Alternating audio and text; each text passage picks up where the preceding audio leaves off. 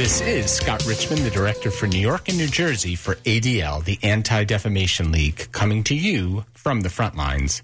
ADL is on the front line every day fighting anti Semitism and hate, and this show brings that to you from the WVOX studios in New York.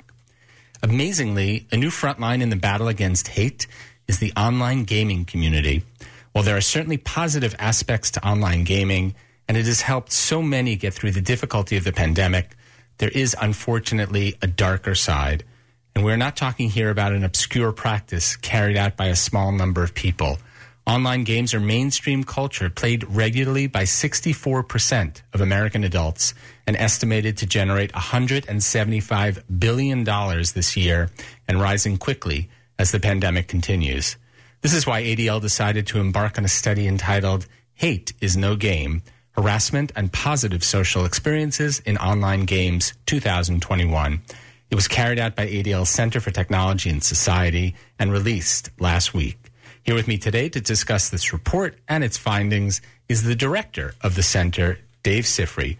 Welcome, Dave, to From the Front Lines. Thanks so much for having me, Scott. So let's quickly get to the bottom line and then unpack it. How bad is harassment in online gaming platforms? Games are really used a lot for positive play, but unfortunately, in the world of massively multiplayer online games, so games that you may have heard of like Fortnite or League of Legends or Dota and the like, that five out of six adults, 83%, experienced harassment in those games in the last six months.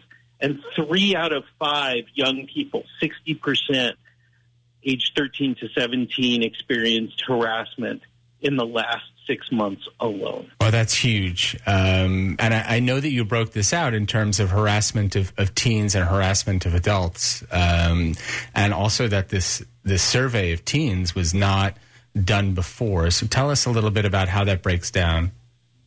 That's right. We've been doing this survey methodology now for three years, and this year uh, along with our partner Newzoo, we actually looked at a representative sample of American teens aged 13 to 17. We also spoke with their parents as well, and we wanted to look at what's going on in that particular subculture because there's so much gaming activity that occurs, and you know some of the results really were surprising and disheartening. So, first of all, we found that um, 10% of young people aged 13 to 17 reported being exposed to discussions in these games around white supremacist ideology. In other words, the belief that white people are superior to people of other races and that white people should be in charge.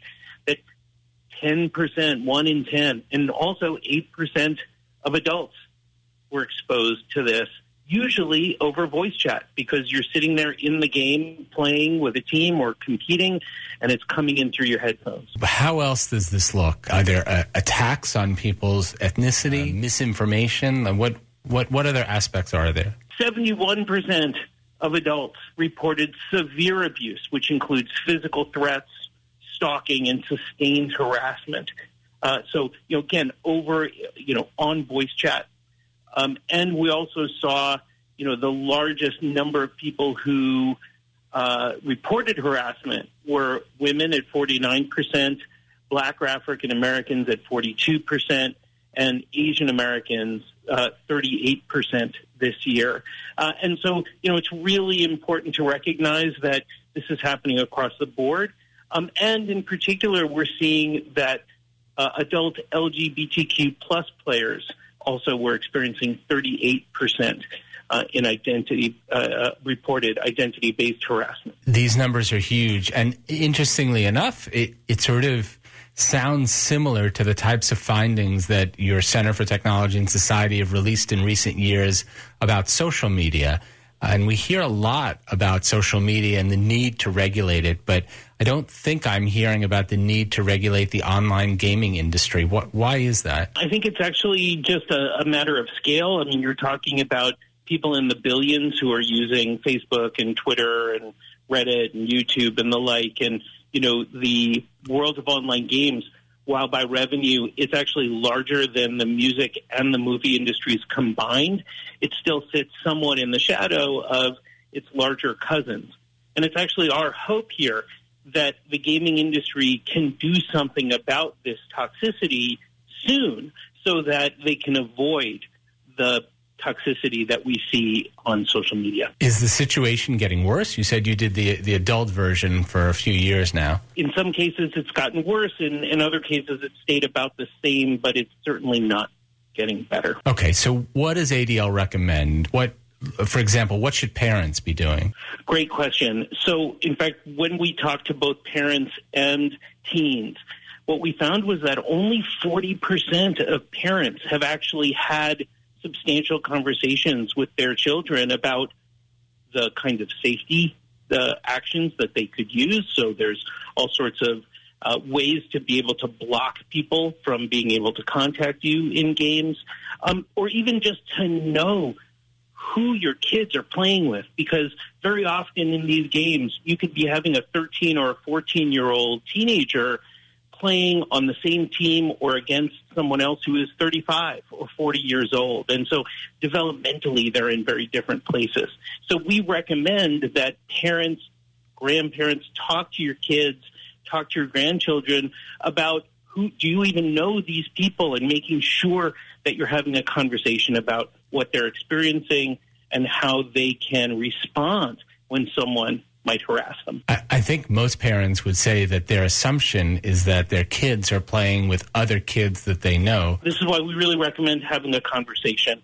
Uh, very often, you can even see the names of the uh, of the players who you're interacting with, and if you see the name or a, an online ID of someone who you can't recognize, your child doesn't know who they are, uh, might be an important thing to talk to them about it and maybe even block those other players. This is a broader issue than just the parents, though. What steps should the gaming industry be taking to curb harassment? Absolutely. So in 2020, ADL and the Fair Play Alliance, which is an alliance of about 70 different uh, gaming studios, released a disruption and harms in online gaming framework. And it's really about helping the industry better define and address hate and harassment. So we recommend that people start using this framework in terms of the games that they build and the way that they report.